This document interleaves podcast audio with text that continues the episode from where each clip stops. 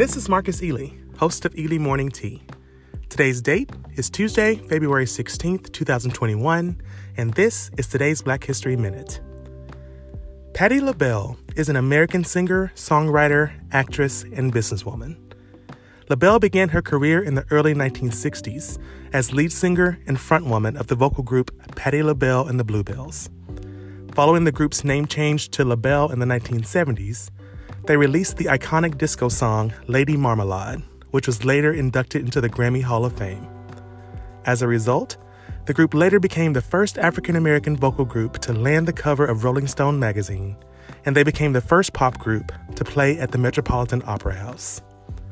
LaBelle is a dramatic soprano and is noted for her vocal power, range, and emotive delivery. In a career that has spanned over seven different decades, she has sold more than 50 million records worldwide. LaBelle has been inducted into the Grammy Hall of Fame, the Hollywood Walk of Fame, and the Apollo Theater Hall of Fame. LaBelle was included in Rolling Stone on their list of 100 greatest singers.